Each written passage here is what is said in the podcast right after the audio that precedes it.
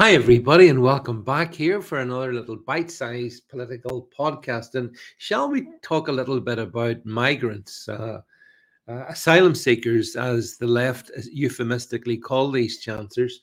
Um, because I see, well, I saw one story given great prominence in the media and one story all but completely ignored. The story that's been given total huge prominence uh, in the left wing media is that apparently the suicides of asylum seekers in home office accommodation has doubled over the past uh, uh, look at this fast four years. Uh, 23 of them have apparently uh, decided to top themselves uh, in home office accommodation.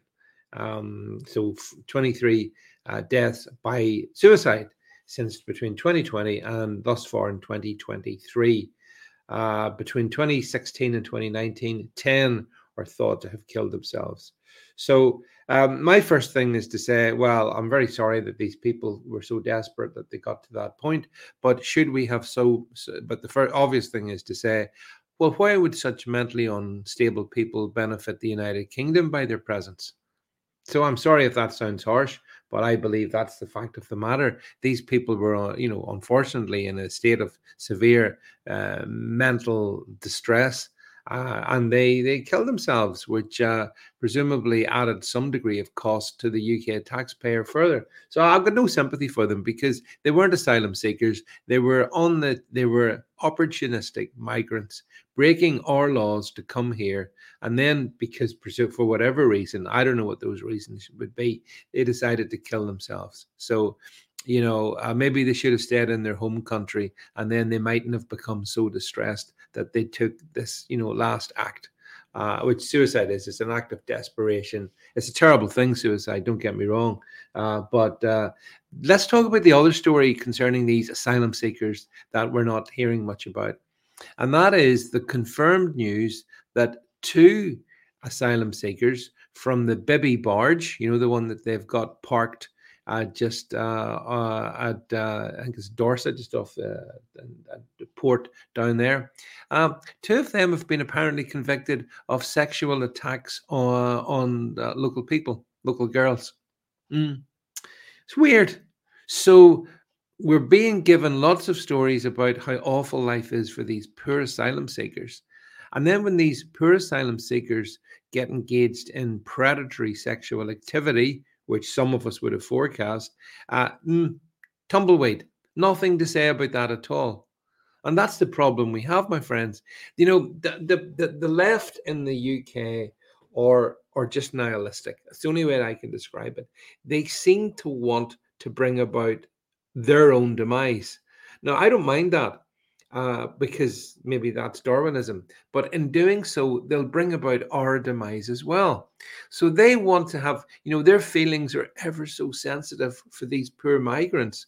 I'm more concerned about the victims of the poor migrants. How about you?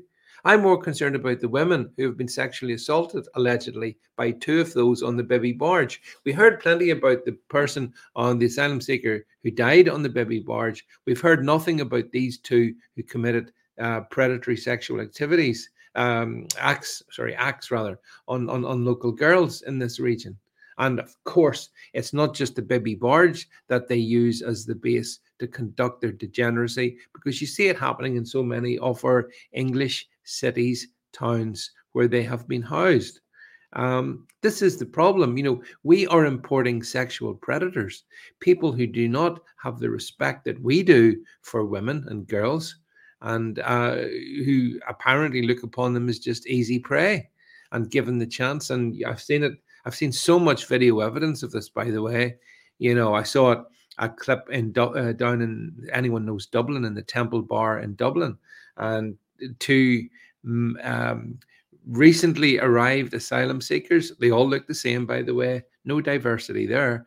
Uh, uh, approaching a girl who basically told them to f off, but and they eventually did. But for a moment, you know, in the dark streets of Dublin in December, that was a scary moment. And so, I don't have, you know, the, the, the, I don't want these people in our country. Do you? I just think life would be better if they stayed in either the country that they were born in or if they stayed in France, because it's France that they all come to us from. Uh, life would be better for them. It would be certainly better for us. And it's up to our government to take action to make sure that happens. Our government won't.